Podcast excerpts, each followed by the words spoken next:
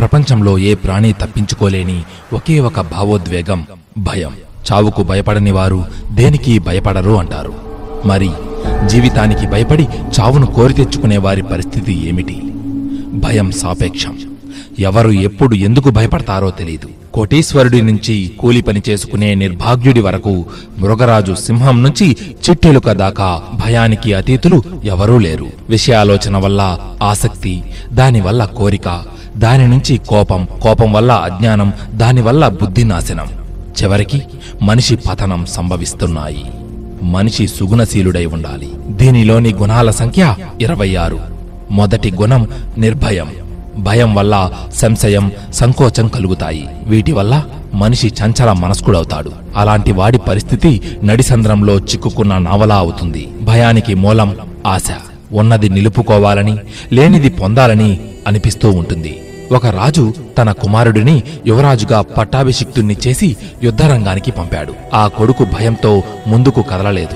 అప్పుడు తన ఆస్థాన సిద్ధాంతి ద్వారా ఆయన కుమారుడి చేతికి మంత్రశక్తిగా తాయెత్తు కట్టించాడు. అది చేతికి ఉన్నంతకాలం యువరాజు విజేత అని సిద్ధాంతి చెప్పాడు.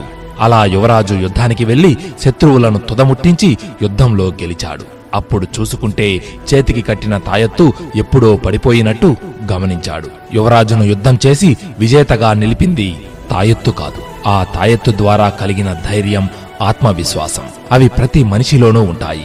వెతికి తీసుకోవడమే మనిషి పని. అన్నీ తనలో ఉన్నాయి. అన్నింట్లో తాను ఉన్నాడు అని భావించే మనిషికి భయం ఉండదుగాక ఉండదు. ఇది గీతాసారం. ఎవరి వల్ల లోకానికి భయం లేదో లోకం వల్ల ఎవరికి భయం కలగదో వారే నాకు ఆత్మీయులు. అన్నాడు కృష్ణుడు. అధర్మంగా అసత్యంగా ఏం చేసినా భయం కలుగుతుంది. తప్పు చేసినప్పుడు చేసిన తరువాత చేయక ముందు అదే భయం ఉంటుంది. ఆ క్రమంలో ధర్మాన్ని రక్షించు అది నిన్ను రక్షిస్తుంది అంటుంది భారతం. వాస్తవంలో బ్రతికేవాడు నిర్భయుడు. కలల్లో ఊహల్లో జీవించేవాడు భయస్థుడు. భయం లేని వారికి జయం నిశ్చయం అన్నారొక కవి. మార్పును ఆహ్వానించే వారికి భయం ఉండదు. భయం భద్రత కోసం పుట్టింది. పాతరాతి యుగంలో మానవుడి మృగభయం నుంచి శస్త్రం పుట్టింది. వాతావరణం భయం నుంచి వస్త్రం పుట్టింది. ఆకలి భయం నుంచి ఆహారం పుట్టింది. ఇలా భయానక పరిణామాల నుంచి బయటపడేసేది భయమే. నియమబద్ధ జీవితం సమయపాలన ధ్యానం సృజనాత్మక కళలు ఆశావాద ఆలోచనలు నిర్భయానికి సోపానాలు. ప్రహ్లాదుడు అమిత బలశాలి పరాక్రమవంతుడు అయిన తన తండ్రి హిరణ్యకశపుడి ముందు భయం లేకుండా నిలబడటానికి కారణం తనలో గల అంతర్యామి పట్ల నమ్మకం విశ్వాసం. రాముడు అత్యంత శక్తి సంపన్నుడు నియమనిష్టలతో పూజలు చేసే రావణాసురుణ్ణి ఎదుర్కోవడానికి గెలవడానికి కారణం అతడి సత్యసంధత వల్ల అలవడిన నిర్భీతి. శరీరంలోని జ్ఞానేంద్రియాలన్నీ భయాన్ని గుర్తిస్తాయి. శరీరం వణుకుతుంది. చెవులు దుర్వార్తకు విముఖత చూపుతాయి. నాలుక పొడిబారుతుంది. ముక్కు ఉచ్ఛ్వాస నిశ్వాసల ద్వారా భయాన్ని సూచిస్తుంది. కాళ్ళు భయంతో పరుగు పెట్టిస్తాయి. ఇవన్నీ మనిషి నియంత్రించుకోగలిగినవే. అయితే ఎలా? ప్రతి మనిషి జీవితం ఒక కురుక్షేత్రం.